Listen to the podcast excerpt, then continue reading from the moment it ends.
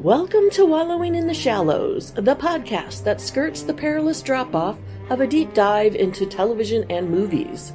We are academic nerds aspiring to become TV and movie geeks. There are no spoiler guards in the shallows, so listen at your own risk.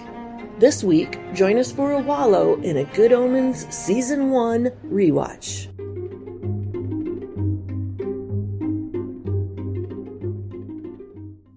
Peeps. Welcome to Wallowing in the Shallows. This is Tori. And this is Rebecca, and we're watching Good Omens Season 1, Episode 6, the season finale, the very last day of the rest of their lives. Another fabulous episode. So good. So good. And it really could have ended. We can talk about this when it finishes. Mhm. It could have just ended there, but I'm so glad we have another season to look forward to starting. I, when this first came out, I don't think they planned on doing a season two. Makes sense. I think it was just because of its, you know, wildly successful run that they went ahead and and did a season two. Yes, I hope that doesn't mean season two is bad. I mean, you know, sometimes when a show continues just because it's popular, it can really outlive its usefulness. But this is such Yeah. a great cast. I hope that's not the case. I hope so too. And I've not looked at anything related to season two. I've, I every haven't time I see it come up on social media. I very quickly scroll past it because I wanted absolutely no spoilers. I'm with you. It's not always easy now to avoid. watch it. Yeah. yes. Okay. Well, we've got our very succinct IMDb summary here. Shall I go for it? Go for it. All right. Can Adam, Crowley, and Aziraphale work together to fight the powers of heaven and hell and prevent the apocalypse? And what fate awaits them if they do? The story reaches its conclusion, and it might just be the end of the world. Oh, Clever. Well done, IMDb. Yeah, I like their nice little short summaries Me too. or synopses, I guess would be the correct term. Right. Which brings us uh, to the opening scene. And we're Yes. in hell. Now, was this little critter, I think he's called Hell's Usher, Yeah, was this little critter with the sash at all familiar to you? not at all. He's in the opening credits, Oh, is he? but he's gigantic in the opening credits. He's oh, very you know, I think I large. might even have a note about that. Says, "What's that big blobby thing?" mm-hmm, mm-hmm. Looked carefully. He's got the sash. Yep. Yep. It is this little Hell's Oh. Usher. Ah. So when I saw him, I'm like, oh my gosh, that's the little, that's the blobby guy. I guess I should have gone back and looked at my notes about the opening credits at some point instead of just look, doing them once and and not looking at them again. well, short, short time we have with this little Hell's Usher. He really, he really has a tough go of. It sure does. Jeez. I have to admit, I was curious because the actor playing Beelzebub looked Yes. so familiar to me, and I couldn't remember what else I had seen her in. And then, so I went to, of course, IMDb and looked it up. It's Anna Maxwell Martin is Yes. the actor playing Beelzebub.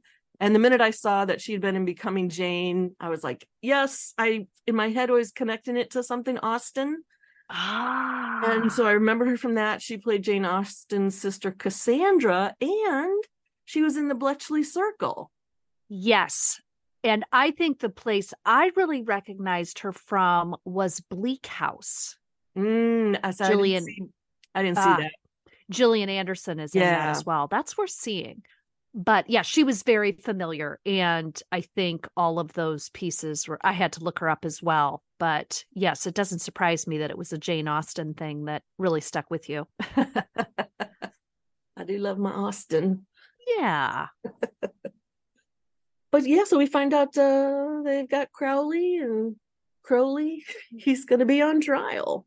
Yes. And you know, when the trial is in hell, that there is not going to be an impartial jury or an adequate defense or anything like that. Yeah, hundred percent. But then we jump back in time hmm to the quote unquote present and I loved that we got to we got to hear Army Human again. I enjoy that line. hmm I liked how they really timed the explosion of Crowley's car to Bohemian Rhapsody. Perfection. Mhm. The car is finally done for 90 years and not a scratch.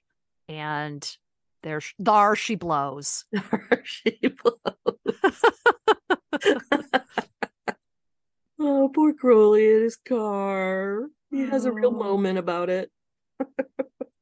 And Aziraphale punts again. He's he's got to do something every once in a while. It's always on Crowley, Mhm. and it's kick butt, not lick butt. I thought that was pretty funny.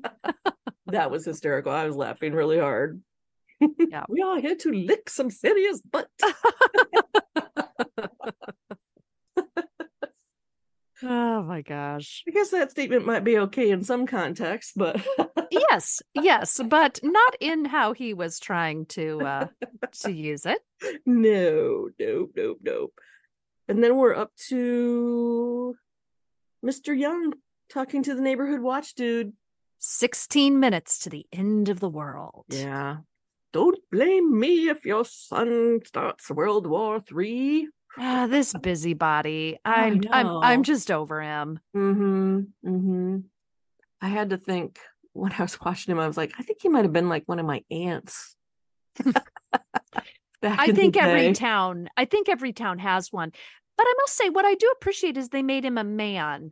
I Right, think yeah. this kind of busybody is often stereotypically characterized as a female, which I don't Mhm. think is is necessary but common. So I so I Mhm. appreciate that. I appreciate Yeah. that. yeah, it was nice not to have, you know, all those stereotypical things hmm in the show. Yes. And of course, now my mind has jumped to Pepper. So, but I'm gonna Oh, more to say about her in a little bit. much more. She is the child that really sticks out to me as having run away with it. Mm-hmm. So really like her. I'd love to see if that actor has done other stuff. I Hmm. think she's I think she's got something. Yeah, she sure does. Let's. I actually happen to have IMDb up because I Oh, was- fantastic. I had it up for the summary. So her name is Amma Ris. I kind of wondered if she'd been in any of the Harry Potters, but I think she might have been too little. She was too Those young. She was been- in his Dark Materials, which I have oh. yet to see and I've wanted to. And- Me and either. some TV series called Chewing Gum, which doesn't Okay. sound good to me at all. okay. But that's it. Those are only three things. Oh, and she's only in one episode of his Dark Materials.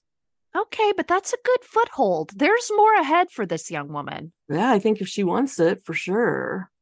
Yeah. For sure. Yeah, she did she did a great job. Well, do you have anything before we do our opening credits deep dive? Do you have anything else to say before the opening credits began? I do not. So let's dive into the opening credits. Oh my gosh, I've really been waiting for this. I hope and I, I hope I haven't given away all of my observations over the course of the entire series, but I know I haven't. So, shall we begin at the beginning? For sure. Which- Literally is in the beginning because they're walking as let there be light. yes.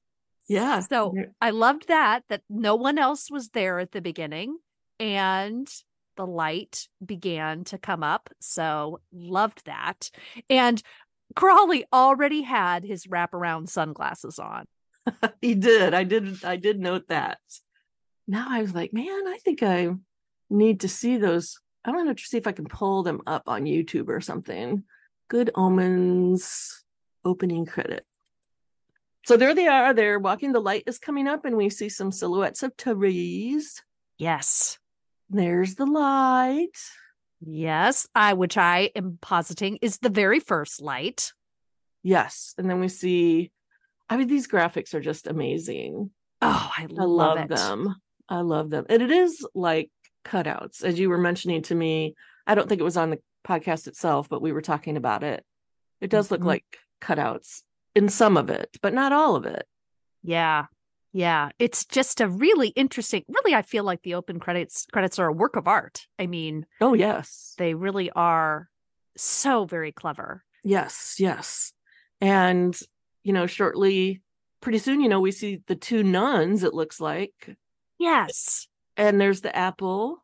Yes. And I still don't know who the little guy with the mohawk is, but he persists through the whole time.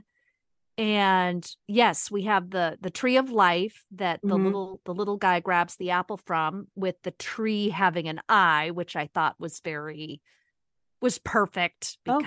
because I did not notice that last time until you said it. oh, yeah. and, you know, yeah. right where I just paused it, that eye in that tree looks Mhm. like the head of a snake. oh. So I'm wondering if that is supposed to represent Crowley in his snake form when he was Crawley. right, right before he changed his name. Yeah. And I thought that the little figure I thought, you know, started out looking almost like a, a Crawley mini me and then eventually becomes like an Aziraphale mini me. because he gets the white hair. Yeah. Oh, now that's interesting. So maybe it maybe the little mini guy represents that thing we were talking about how not, it's not all good, it's not all evil, and it's kind of you know neither one of them is all good, neither one of them's all evil, and they're kind of maybe he's the balance. I don't know. I'm just talking off the top of my head now. That's interesting, but it definitely it's something that persisted from nearly the beginning, right? Mm-hmm. So I like that it it could be connected to Crawley and Aziraphale, and that is interesting how he does have this transition from dark dark haired mohawk to I almost called it a feather wig. I mean a, a powder wig kind of look. oh yeah, yeah. Um, one other thing I wanted to say about the eye in the tree Uh huh. was also this is the act that gets Adam and Eve in so much trouble. So Right. almost like the tree is being monitored and Mm. reporting back that that they've done this thing that you for, forbid. But Yeah. if God was- is omniscient and Mhm. omnipresent, wouldn't was- need the eye in the tree, but perhaps to represent it. Yeah, that could be. That could be. I'm gonna take a screenshot of this and email it to you so you can see how snaky it's looking. Good. So I'm gonna do that while we're chatting here. I wondered when I was first looking at this why they didn't have the representation of Adam and Eve. Me too. In fact, I was trying to make those two dark sister figures be Adam and Eve somehow, but I I just couldn't. I I just don't think that's it, but right. I totally agree that that was a surprising absence. yes. I, it's kind of shocking. Mhm. So I don't know what the heck was up with that. All right, I just sent that to you Okay. so you can see what I'm talking about, how snaky it looks. Perfect. And you sent it to my email, did you? Yes. I should have just snapped a picture of it with my phone, but Processing. Well, that's surprising that hasn't come yet. got it. Yes. All right. Okay. What do you think? Wow. Yes. Very snaky. Very oh. snaky indeed. Yeah. Yeah. And just zooming in on that little guy, he's got kind of a strange face. Yeah. I don't know. It looks quite gaunt and Yes. Almost skeletal. yeah. Yeah, I don't know. I don't know what he's supposed to represent. Yeah. Yeah. Me either. But he joins the merry band. and then let's see. Next thing I have is the little guy is wearing a powdered wig. Yeah. Yeah. and a priest and a nun have joined the band. Well, I wonder, you know, also in this scene, you know, when the little guy looked a little bit like Crowley, Crowley was leading the merry band of vagrants. Yes. but now Aziraphale is leading, and the little guy looks like Aziraphale. oh, that's a nice that's a nice nod. So th- that's what I'm wondering. That's I think maybe those things together made me kind of think that that guy represents both of them in some way. Mm-hmm. Mm-hmm. Well, the fact that he's there from almost the beginning le- gives a lot of credence to that. Yeah. I feel. And journeying with them on Earth for Mm. the rest of time Mhm. until they hit the apocalypse bit. Right. Maybe it's supposed to represent, you know, how we they talk about having a good angel and a bad angel on your shoulder. Mm-hmm. Probably reading too much into it, but Well, that's what this is for. I thought the clergy guy looked a little bit like Mr. Bean. oh, that's funny. Maybe not quite as thin, but a little bit in profile looks like Rowan Atkinson. You know, when he has like a butterfly come into his hand and fly away, Uh-huh. do you remember when Gabriel was jogging and Aziraphale was trying to keep up with him? They were talking one time, and Aziraphale is totally winded, and Gabri- Gabriel's wearing like a gray sweatshirt. You remember what episode that was in? Ah, it unfortunately it was early on and i Ah. can't even remember the conversation but i just remember him jogging and the reason i'm bringing this up is because on his chest Uh-huh. sort of where you often uh, where men often have a pocket you know Right. kind of on that position Right. there's a butterfly Oh, wow. yeah so i wondered if that was any kind of connection but I don't I because when I was looking up stuff about the angels, I did look up symbols, but I don't remember. Let me look real quick. I don't remember if butterfly was one of Gabriel's symbols. Mm. No, I've got horn, lantern, mirror, shield, lily, scepter, spear, and an olive branch. okay Nothing about butterflies though, but that's a good catch. I didn't see that at all. Yeah, if I looked back in my notes, I could find the episode, but it was a Mhm. while ago. Mm, So good catch. I've I have gone through those credits so many times. I have really I've I've, I've put all I've put all I can into it. Uh, what do you have next? Well, I have I there's three nuns now, Yes. which I And two of them had their kind of faces hidden. The original, I call them the Dark Sisters, that Mhm. were at the begin, the very beginning, and then the new nun that appears, she actually you see her face. right that was Mother Superior, right? That I I bet you're right. Let's see. Let me back it up a little bit here. Whoops, not far enough. That at least that's what I have written down, Mother Superior. And I think part of it oh has to do with uh the wimple. It looks like she's wearing a wimple. Mm-hmm. Mm-hmm. And which of course made me think that the others are Sister Mary and Sister Teresa. Right. Sister Teresa Garrulous and Sister Mary Loquacious. Loved it. Loved it. And even if they aren't those particular nuns, we were Mhm. led to believe that this order had been around for a long, long time yeah. for the sole purpose of delivering the Antichrist to the correct family. It seems weird that they would need to be around for a long time. If, When- if everybody knows when the Antichrist is supposed to be coming, anyways. It's really true. But not like religion always makes sense. That- that- well, that's uh, a truer statement has not been said. And we certainly have. We have all of these cases where, like, the delivery being scheduled 6,000 years ago, and, you know, all of this sort of handed down from generation to generation right. That it it fits for the for the convent to have been around for a long time as well. Um, yeah. The, uh, then I think next up is the phone box, right? Yes, yes. And we definitely saw one of those in the 60s episode, which I don't remember which which one that was called, but definitely when Crowley wanted the holy water and he was putting together this little church heist. Oh, yeah. And Yeah. and they were in their 60s garb and met up with Shadwell for the 1st Mhm. time. Mm-hmm. So yeah, Mm-hmm. Yeah.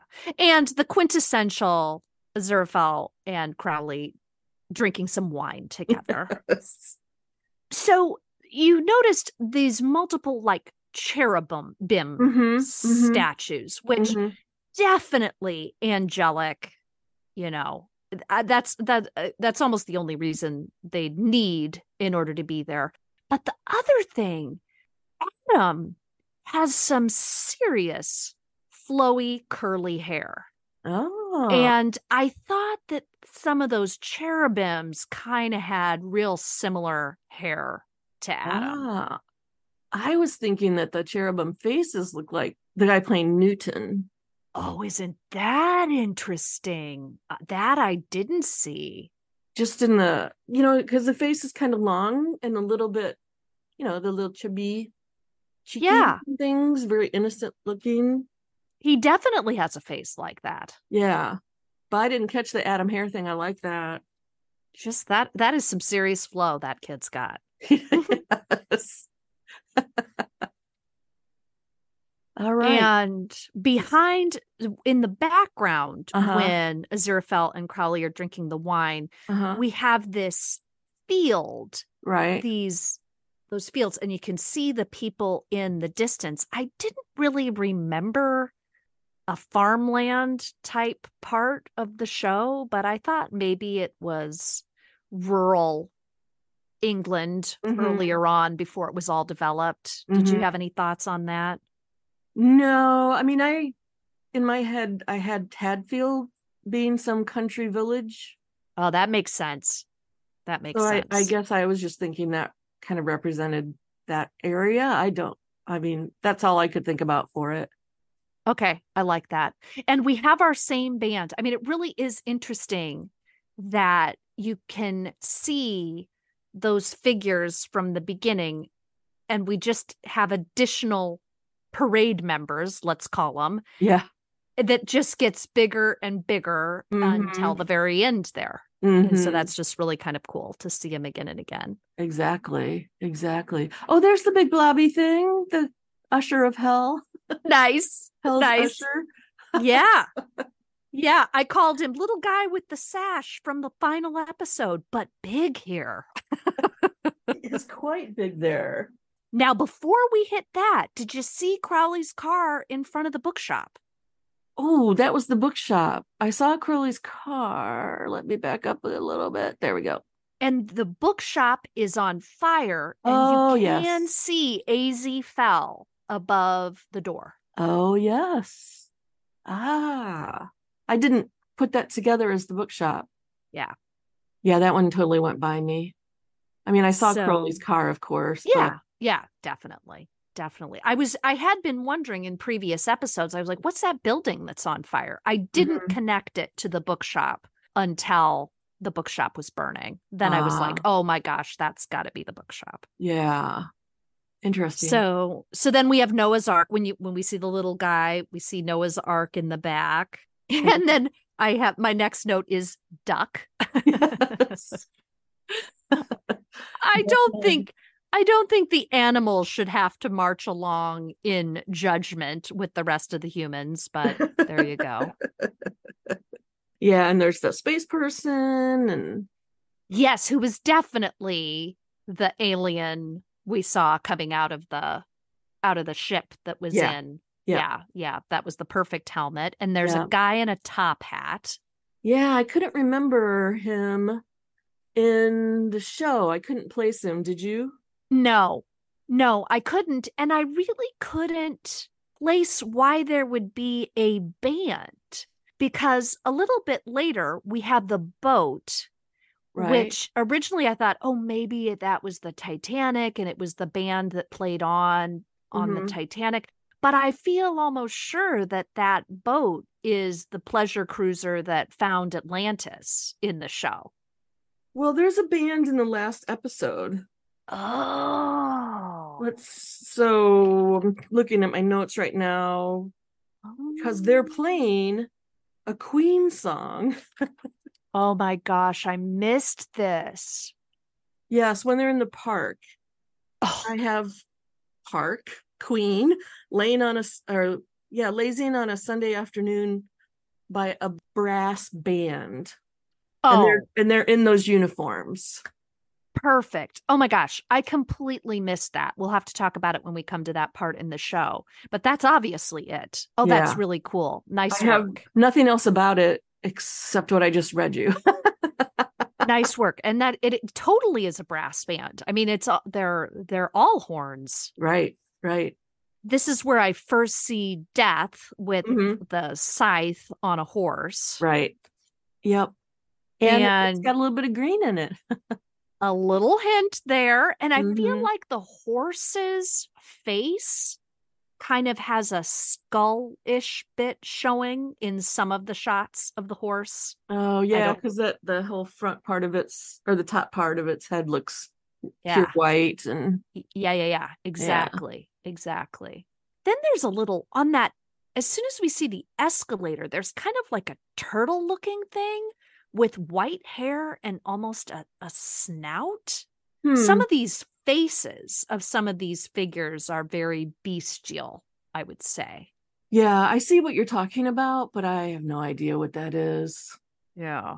I don't remember it from oh no, that's the that's the head of the oh no, no, there he is. I don't know what that is. Yeah. I'm trying to look at it. It almost looks like a Aziraphale's head, but I'm not Maybe when he was the gardener and had the weird teeth. I don't know. Mm. Well, you think they would have put that hat? Didn't he wear a hat a lot in that? Yeah, he really, he really did. And he certainly wasn't a turtle type thing. Yeah. Yeah. I'm not sure.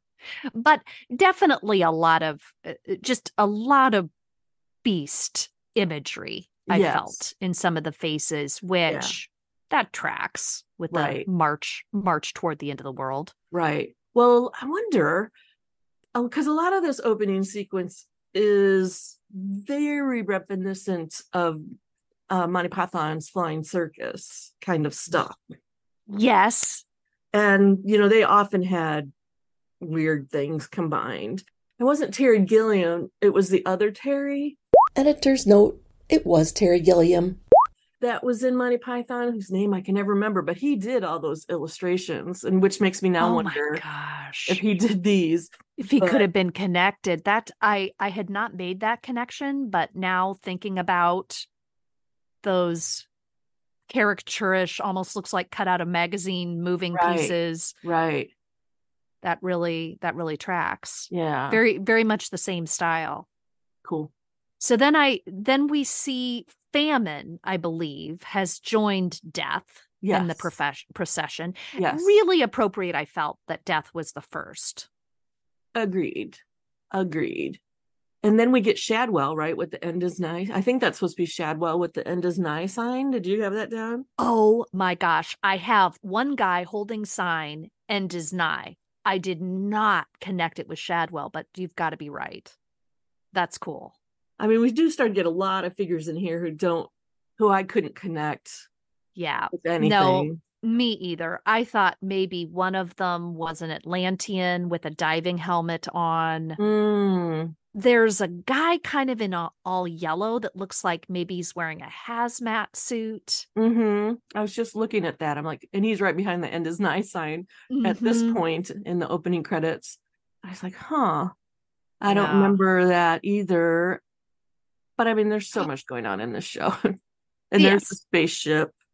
Yes, yes. And we have the horse, I believe the Horsehead Nebula in the background when we have that sort of cosmosy Right. background. Right. And Crowley kind of flies up toward it. And it really reminded me of when he was considering going somewhere other than Earth. And he was considering a nebula and various things. So that's quite that's not where Alpha Centauri is, is it? Ah, my knowledge think of that nebula is not strong out. enough. But he was kind of, you know, he was kind of going through a few different things, Right. a few, di- a few different heavenly bodies when he was trying to decide where to go. All of them would have been very lonely. Crowley can't, Ca- Crowley can't do it alone. Crowley Mm. needs people. He needs people. No demon is an island, and never truer than about than about Crowley. Oh, that's funny. No demon is an island. so yes, it, Adam's spaceship Mhm. totally. and it kind of burns and turns into fish falling from the sky, which I think it was Shadwell who mentioned something about fish falling from the sky when Newton was looking up witchy type of type of behavior in the papers. Oh, I missed that. I couldn't even tell those were fish. I think so. I think so. All right. And then we're back to the woods. Yes, I wondered if the, with those tall trees, I wondered if that was Adam's forest that the them play in, but the or the they is it the they or the them? It's the them. The them. Yeah. But I'm not sure. Yeah, I bet that woods is supposed to be whatever. They even had, they named that woods at some point. Not the kids. I mean, the show gave us a name and I don't remember what it is. Yeah, I don't either. But I I think it has to be the woods where the kids play. Mm-hmm. Mm-hmm. And then we have the I'm calling it the pleasure cruiser that found Atlantis, which I can't remember its name, but I remember the name meant measles. Yeah. and we've got pollution joining the group. Yes. And I thought I have written down, I think war is there because I saw some bright red hair. And I'm not sure exactly when she shows up. I, I I thought pollution showed up slightly before war, but I could be wrong about that because things start to get a little jumbled. But then we definitely have all four colors: the white, the black, the green, and the red. Yes. Yes. I'm looking They made right they made they made famine's horse green, but that's Yeah. okay. Got we got and you really can see the skull on Death's horse. On this yes. Yes. So that's cool. and so at the bottom of the sea there, did you see the kraken? Oh, let me back up. Oh yeah, there it is. Yeah. Yep. Yep. I I did write Kraken with the exclamation or not exclamation point question mark after it. Uh-huh. Uh-huh. Yeah, I have I have bottom of the sea, kraken here, guillotine shows up, an Exodus sign. So started to have more signs than just Shadwell's. And I think there's a better shot of the guillotine later, but must have been in there somewhere. And the city destruction. And I tried, I tried to read as many of the signs as possible. I did too. Now, great. Let's see what we have. All right. I mean, besides the M25 sign that yes, false signal? M25, the one that burns. Yes, the the signs. Yes, I'm glad you mentioned that. But the signs that the little people are Yes. holding up, like Yes. the end is nigh. I don't think I have mine in any order, but I do I don't either. have uh, like end times, Yes, apocalypse, yes, Exodus, days of judgment, yes, Lord save us, yes. redemption time, That's what I wrote down.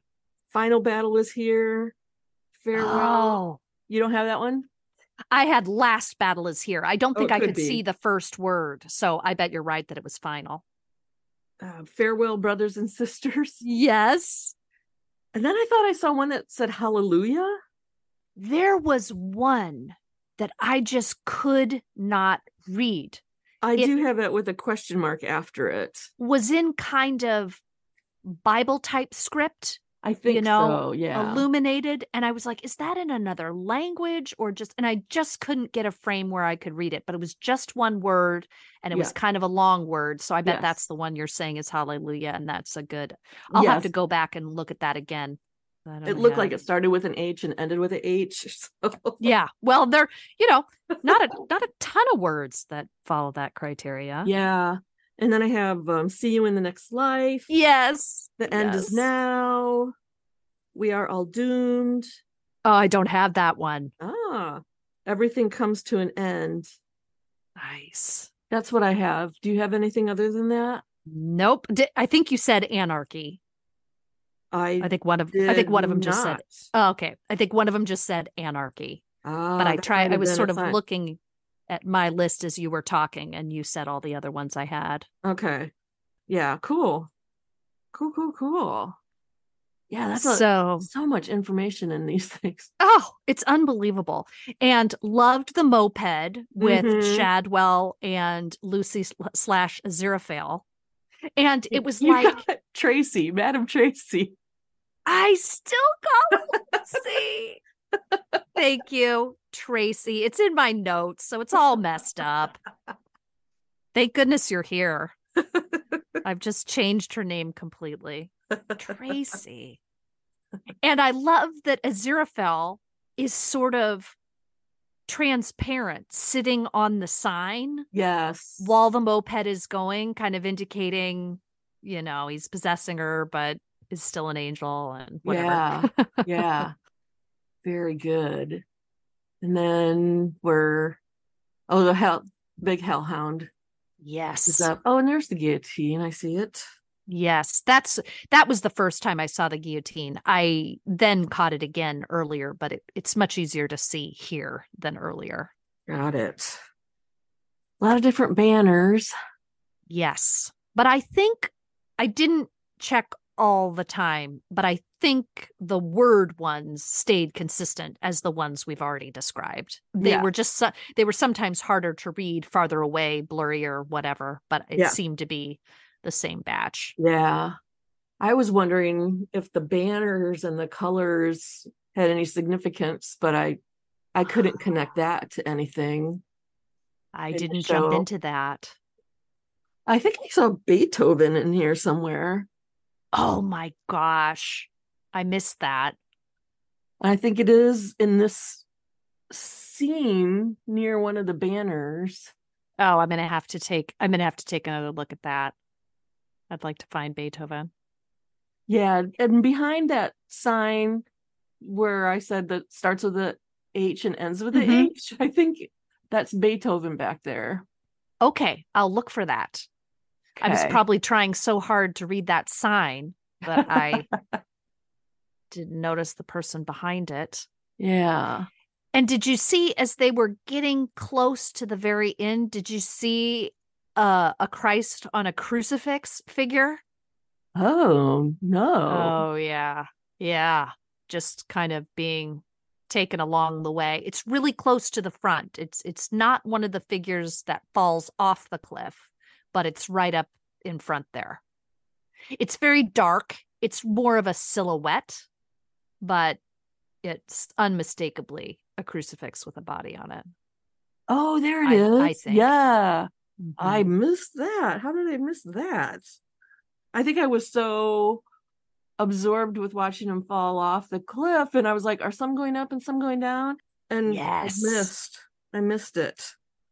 Yes. And I love that. I Mhm. love that imagery of the final judgment, shall Mhm. we say?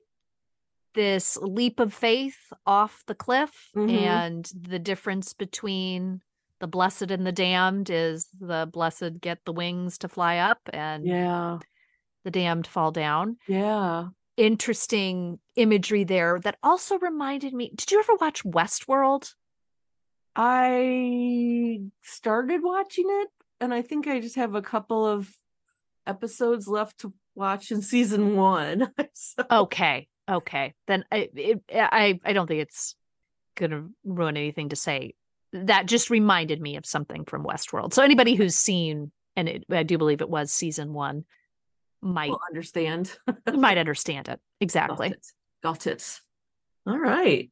And then we come to the end. What a chock full of amazing imagery, which, and I'm sure there's plenty of stuff we missed. Now Oh, that we've done this, I'd like to listen to another podcaster talk about what they saw in those Mhm. credits because I think it somebody else must have done it. Oh, somebody had to. Right. Yeah. Yeah. Somebody with uh, a lot more time. right. And perhaps a better screen. Yeah. A gigantic one.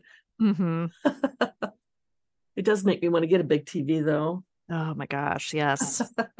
or a bigger TV. It's not like I have a small one. No, me either, but it could have been helpful in these credits to Yeah. have a little bit of a bigger one. Yeah. Well, So- okay, so we return to the episode again. Yes, and we are back at the airbase. Mm-hmm. Loved the Western Showdown music. Perfect.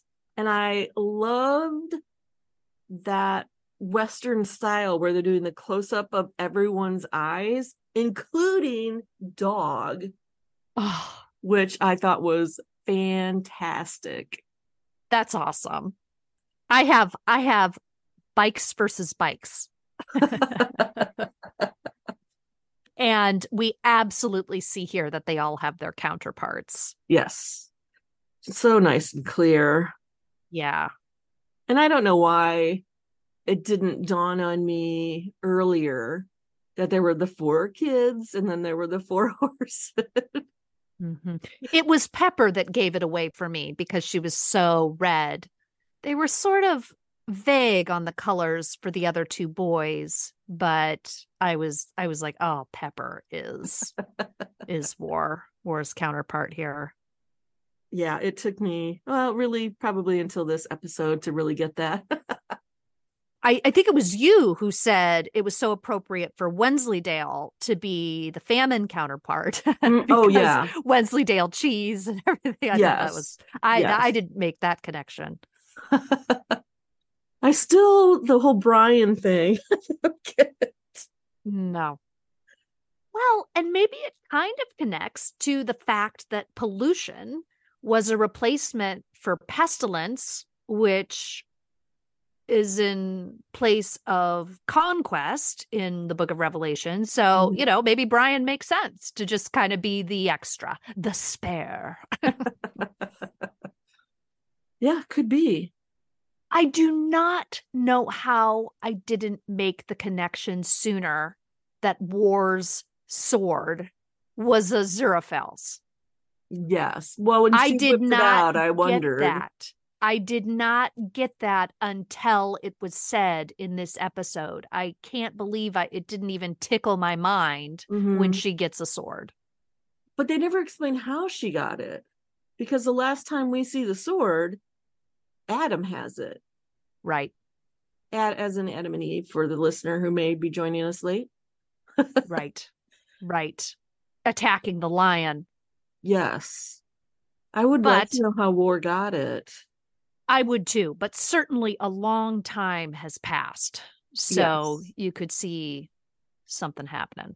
Oh, it was just a cool, it was just a cool circling back, I felt. Yes. When Aziraphale just keeps getting questioned about, didn't you have a sword? Where's the sword? What, Right. what about that flaming sword you were issued? And Right. it turns out it's one of these four gifts of the dark forces of the apocalypse. hmm Pepper steals the scene, in my opinion. I love everything she says in the scene. Everything. I have two lines of hers. I do not endorse everyday sexism. Fantastic. I roared. and what and the I believe in peace, bitch. Awesome. Love that one too. But I Another- also liked her one. Oh, go ahead. Were you gonna Go say no, you go ahead. You might have been going my direction. Go for it. My mom says war is just masculine imperialism executed Oh. on a global stage. Beautiful. I Mhm. didn't write that one down. The one Ah, I have one down have? is another deluded victim of the patriarchy. Oh yeah. Pepper says I it did- after Anathema calls Pulsifer boyfriend. yes, yes. Yeah, Pepper just had the lines. Loved it. Mhm. Loved it. And the presence of mind to actually pick up the damn flaming sword when War drops it. You know, if you want it done right, give the job to a woman. Her mom is raising her right. Yes. Yes. I I also liked Death's line, I am creation shadow. Yes. I wrote that down as well. How do you have cr- how do you have creation without destruction? Uh, I I just love those those counterpoints. Right. That's almost a chicken and egg question, though. What comes Yes. first, creation or destru- destruction? And in Mhm. my head, of course, because I have an answer to what comes first, the chicken or the egg, I would say create. You have to have creation. You can't have destruction without creation. But I think you you, have to have, have something creation without destroy. destruction. Yeah, yeah. And I would say that creation without destruction is like cancerous. How so? If something is allowed to just create without bound, Ah, yes. so that, that just that balance piece. Yes. Yep. Yep. Gabriel and Beelzebub arrive on the scene. Did you notice Beelzebub has a fly on her head? I did. Yes. I did. Yeah, I don't know if we ever got back to that. Did we ever talk about how how Hastur had a frog on his head and Ly, the one that started with an L, had a lizard on his head? Ligur. Ligur. Was Yeah. it Ligur? Hastur It- and something like that. The one that started with an L, who Yeah. got destroyed by the holy water. That at first I thought they were little baby hands on his head, but but later, and it was like depending upon where they were, sometimes the animal was very clear, and sometimes they didn't have the animal on their head. Mhm, mhm. So it it really it really changed sometimes. It kind of reminded me of Golden Compass, like this animal.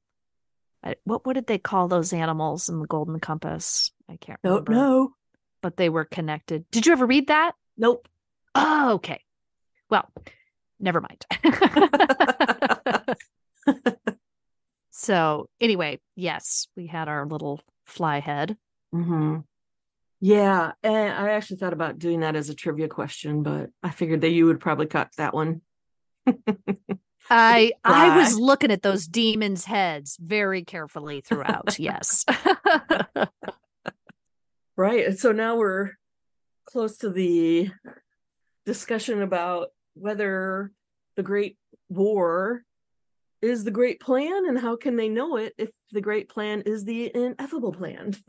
I said ineffable saves the day. It's like a who's on first conversation going on. Oh my gosh. But what summed it up perfectly was when Gabriel said, God does not play games with the universe. And Crowley says, Where have you been? Perfect. Well, God says that at the beginning of the series, right? hmm The poker in the dark without knowing the rules. There was a whole spiel about it. this Aziraphale really shone with this one. Yes. I got to give him full credit for this. I, I bag on him quite a bit for making Crowley responsible for everything, but he he stepped up. He stepped up did. on this one. He definitely did.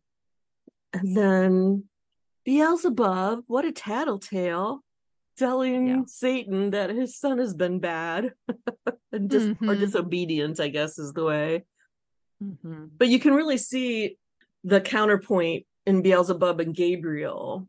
They're both like so focused. You got to do the plan. You got to follow the plan. And they Yes. just don't know what to do when people go off script, so to speak. Absolutely. And they we see this teaming up, these strange bedfellows, right? Mm-hmm. Like we are united in purpose here to Mhm. destroy each other. Yes, but Yeah, we yeah. can't have this battle taken away from us. Right. So let's work together. Right. Right. And I thought Adam was pretty savvy to pick up that they just want to do this, have this war to see who's better, I guess. I don't have Mhm. the exact words written down. hmm Yeah. And I also thought I, mean, I thought a little bit about Gabriel's comments. You can't just refuse to be who you are. Your birth, your destiny, they're part of the great plan, which gets back to that kind of fate conversation we had in the last Yes. episode. Is everything predetermined? Right. Adam's real dad, Satan, is really angry. I if I had not read that Benedict Cumberbatch was doing that voice, I would have not been able to recognize it. Yes, I was going to ask you if you had uh, found that out somehow or recognized it. Did you recognize his voice? No, I knew it was him. I don't know why I knew it was him, but I knew it was him. Yeah, I think it was just one of those times I was scrolling through credits or something and I was like, "What? Okay." Yeah. And I wanted to I was very closely looking at the CGI work on Satan, trying to see if I could find any vestige of Cumberbatch in there, but I could not. no, no. I did like it though. I liked we actually got to see a rendering. Yeah. Of the big bad himself. Yeah. And they saved it for the end, right? We never yes see him at all until that very and it's so quick. He's just like there and then he's gone after Adam mm-hmm. wills him to not be his dad. I I felt it was a um let me see how do i want to say this i like i felt like adam was really a spokesperson for adoption here and oh. the nurture versus nature piece ah yeah in saying this this is you you haven't been around dude i have a dad right and he's the one that's made me who i am so back off yeah. huh, I hadn't thought about it that way. I wonder if either Terry Pratchett or Neil Gaiman were adopted. Yeah. Yeah. And then it again, uh, this was always the way it was going to be. He was always going to be adopted, but right. he was placed in the wrong family. Right. Right. Which I think is what screwed up the whole thing. Yeah but it was perhaps it was all part of the ineffable plan. Clearly, it was part of the ineffable plan. Yep. Yep. Which the ineffable plan might just be a little bit of CYA on God's part. yes. yes. I've always thought the whole God idea would make a lot more sense if he slash she, she was not all powerful. yeah. yeah. That occasionally it's like, yeah, that just didn't go so well. mm-hmm. Yeah. I very quickly, as we were chatting there, looked up and neither Terry Pratchett or Neil Gaiman were adopted. okay. Okay. But maybe they have a connection. Mm, it could be, could be. But I think, it, it, I mean, you don't even have to be adopted, right, for the nature to nurture thing to come. This is true. So this is true. This is true. That would be a whole another social scientific debate. is certainly. so I have the next thing I have is the last prophecy. I tried to get the whole verbiage. When all is said and all is done, you must choose your faces wisely, for soon enough you will be playing with fire. Yeah.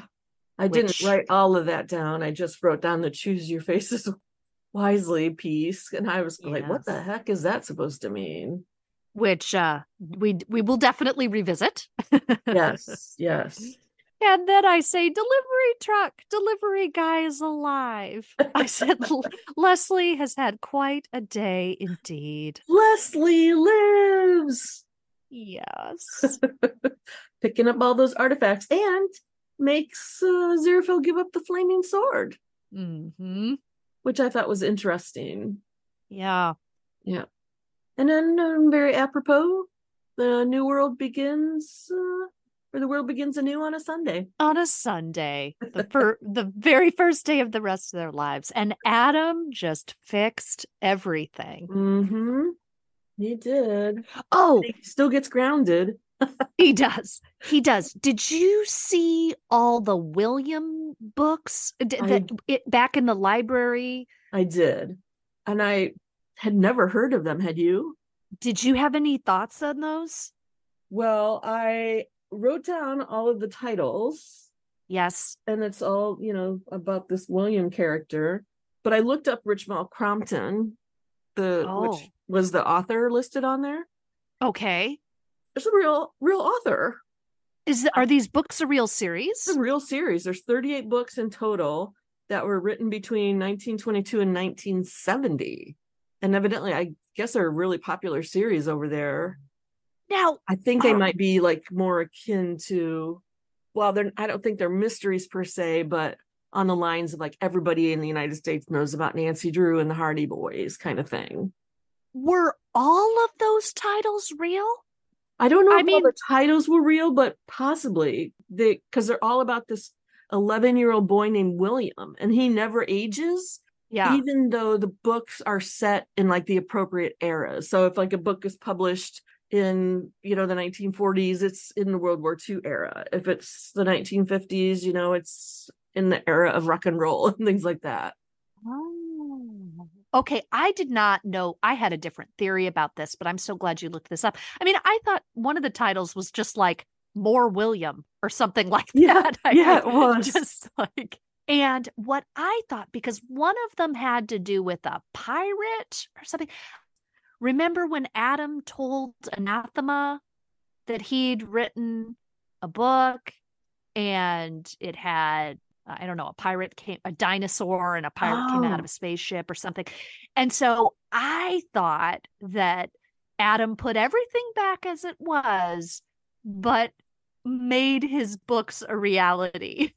and that's why Oh. they hadn't been there before. But if it's a real series that loses some of it and maybe they were just a favorite series if if you're yeah, if these are kind of a beloved british series the way like nancy drew is right. maybe adam was just like well i see these are not in your bookshop so i'm Yeah. putting them there which is another possibility No, these are real. These are all real titles. wow i'm so glad you looked that up So I'm looking at the list of the 38 books right now.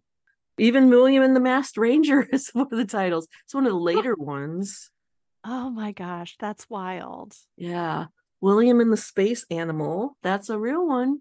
Huh. Very interesting. Well, maybe uh, I I I should go back and actually know the exact details of what Adam said about his books that he'd written. Maybe they're trying to say that even though this guy really lived and wrote the book, that they were actually Adam's books, or I don't know. don't know. Oh, well, that would have made sense. I'm not sure. I'd have to go a little deeper. I'd have to do a little more research. yeah. So I thought that was kind of interesting. Oh, I'm that's- I've never, I can't believe I've never heard of that series though. So I mean, I'm a real I I'm a really I'm a real anglophile when it comes to Mhm. the literature, but maybe this just isn't quite old enough. Yeah. Well, you know, and they're children's books. So Right, right. But but speaking of literature, Crowley's car is okay, and I decided it was a real Lord Peter Wimsey vehicle. Have you read any of Lord Peter Wimsey? I have not. I'm trying. Uh, Dorothy L. Sayers is the author. Oh, okay. I, Yeah. I, I think I've, have I read any Dorothy Elsa? Actually, I just think I've read a lot of cozy mysteries that reference Mm-hmm. Sayers, but I don't That's think a- I've actually read any of the stuff myself. I highly recommend it if you have not. If you've not read any Dorothy L. Sayers, and actually there's some great audiobooks that are available. I, I just think they are really fantastic. Oh, So- cool. And they're maybe not cozy, but they're close. Okay. Yeah. Okay. Okay. Well, I was happy to finally find out why Newton named his car Dick Turpin. yes. You had said you had done some research on Dick Turpin before. Right. And I can imagine what your research yielded, him Right. being a famous highwayman, highwayman. right. but you didn't have the punchline. Exactly. And as soon as I he explained it, I groaned. I mean, it's such a dad joke kind of thing. Such a dad joke. But I don't know. Anathema had a weird little expression on her face as, you know, Newton got out of bed and she turned over and laid on her side. And I couldn't quite figure out what that expression on her face meant. Yeah, like what have I done? Yeah. this guy's a real tool. At first, I thought that's what she was thinking, but then I went back and watched it again and paused it, and she's got like a little smile on her face. Oh, so maybe I mean it, it it better be endearing for her because this is who this guy is. Oh, yeah. Yeah. So you were thinking about how anathema's uh, expression was connected to the plot and what was going on with Pulsifer. Uh-huh. I was thinking to myself, oh my gosh, anathema looks like Meghan Markle. I don't know, something about just that particular scene or maybe the expression on her face. I thought she looked like Mick Markle. Oh. Not throughout, just just then, just right in that shot. okay. So I missed the expression. But that brings us to the park scene with the brass band. And I just missed the brass band, but I'm so glad you did not miss it.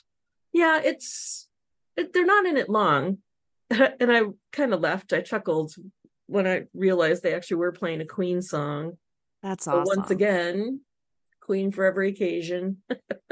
it it makes me think something like that that you caught it at some point when I watch it again, hopefully sooner rather than later, might look and see if any of the other figures that are in the intro do have sort of subtle roles somehow in the in the show.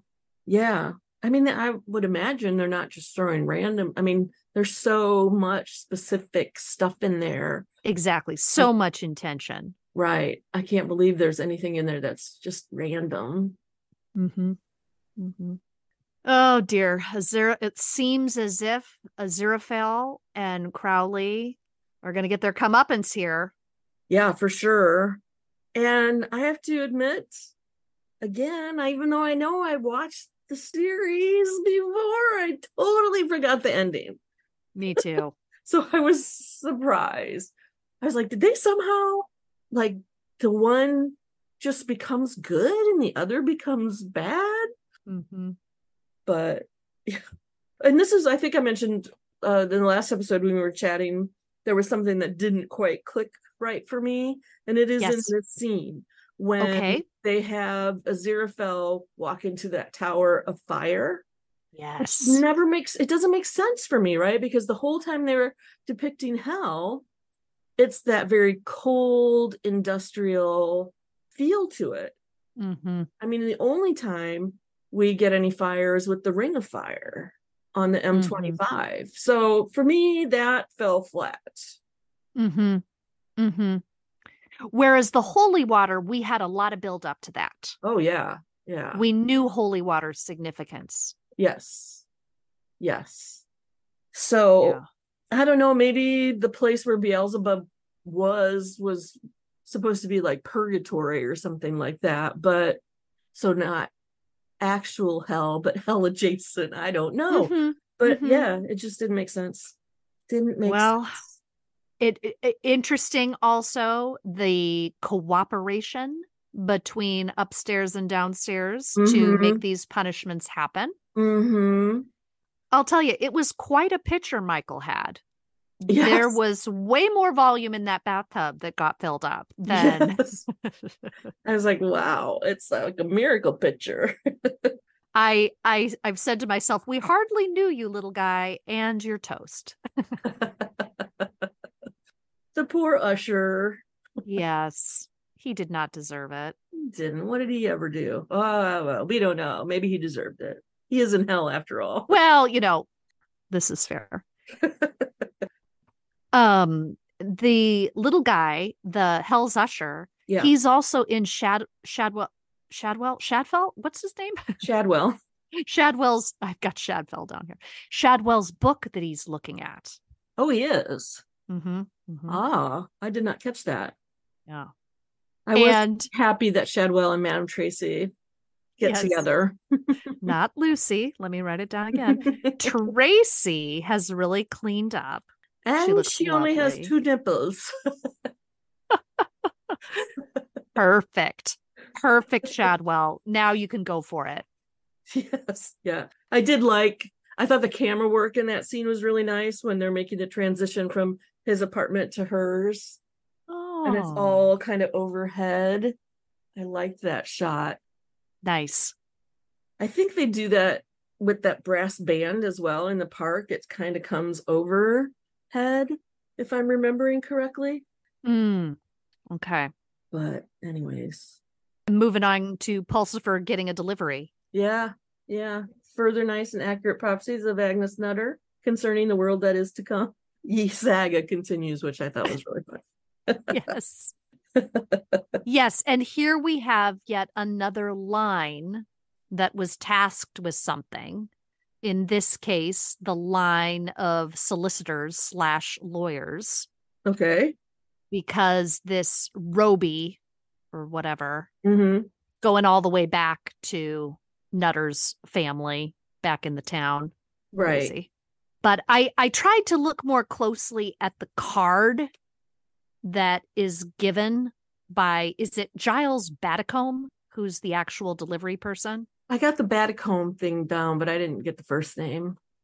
Anyway, I think it, the the card that he shows has an R and a B on scales, and he mentions by chance and Roby, and so I think that maybe by chance and Roby are the B and the R.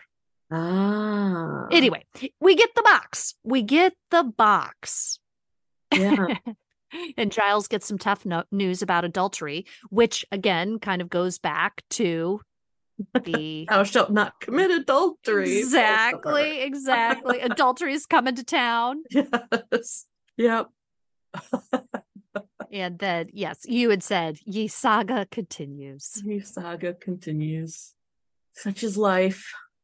But yeah, I noticed this is totally random and related to nothing that we were just talking about. But at one point, when they showed Jon Hamm, you know, as Gabriel, hmm wow, that looks like my cousin Steve. Oh, It's just the way he was kind of holding his head and everything. I was like, whoa, Steve. but Wow. but yeah, so I was shocked when neither of them were destroyed. Shocked and not shocked, right? Because yes. of course we already know season two is coming, but I was like, how did they? And that's when I was like, wow, how did one become good? How did Crowley become good? And how did Aziraphale become bad so that they weren't destroyed? it was clever. Nutter strikes again with hmm. another prophecy. Yes. I did like the fact that Anathema burned the new prophecies and she's now moving forward without knowing what's coming down the pike. I was torn. I was Ooh. torn because I've so enjoyed Nutter's additions. To, I I guess I kind of wanted them locked away instead of being burned up, but Yeah. I I I get your point with she really moves ahead. Yeah. Because now there's she has choices because she's just not beholden to these family legacies. Yes. Yes. Breaking the mold, breaking the cycle. Yeah. Yeah. I don't think this was said, but in the first episode, it was said begins and ends in a garden. And we have Adam stealing an apple. yes. So I thought that was very clever. Yes. Yes. And Yeah. so when we we get the reveal that Aziraphale and Crowley are switched faces, right? Yes. Yep. I think, and I need to go back, but when directionality is important, I think that when they're seated, Aziraphale is always on the right side and Crowley is on the left. And so that was swapped around when they were hiding in each other's images Hmm. and then it rectified itself when they so i need i i would need to go back and if they're sitting across from each other that it doesn't matter but if they're sitting on a bench Uh-huh. or whatever Huh. so i thought that that might be some symbolism for their two sides and that they consistently were on Huh. Different sides so I hadn't thought about that. I did when Crowley said, you know, the big battle will be humanity against heaven and hell. I was like, wow, is is is that the big Easter egg for season two? right Or maybe they I mean, like I said earlier, when this came out, I had heard or read that it was just going to be a one season thing. Um, but maybe they had been talking about a season two. I don't know. or or at least leaving the possibility open Leaving the possibility open, yes. loved loved temptation accomplished Oh man, And- this series was so good. So good. And Aziraphale is using his powers again, this time to get a lunch reservation at the Ritz. I wonder if that was really the Ritz or if it was just a a stage recreation of the Ritz. Well, did you take note if if I have any sort of trivia question, this is it. Did you take note of the song? The title, what is the title of the song played at the end there? Ah. Oh. I don't know. I don't I didn't write it down. So it is a real song. A nightingale sang in Berkeley Square. Oh, they even talk about it as the song.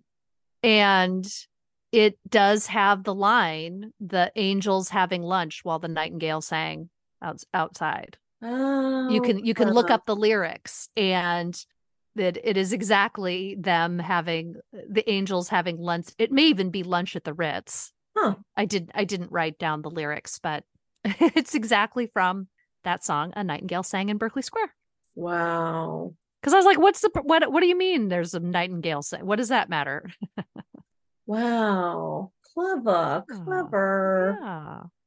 Yeah, So great series. ending. Great ending. Great ending. Just brilliant. Agreed. Smart, clever, which is basically the same the same thing.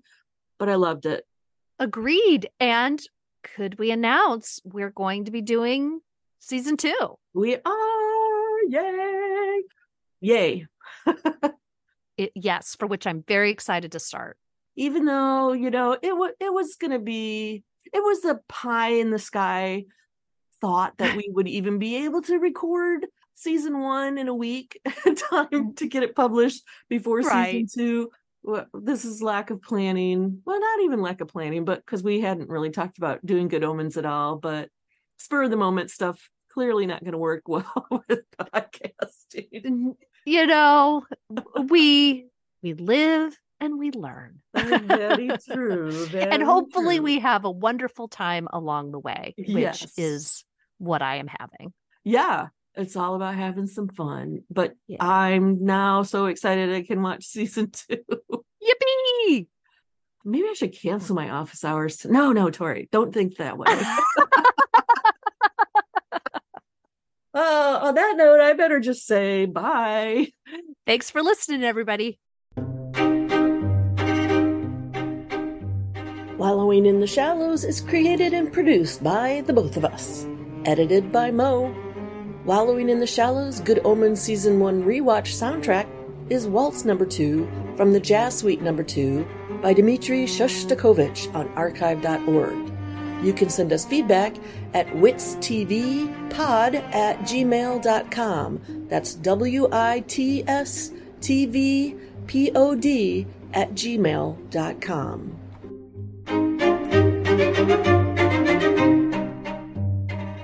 subscribe and subscribe. and subscribe Subscribe. hit that subscribe button Like and subscribe.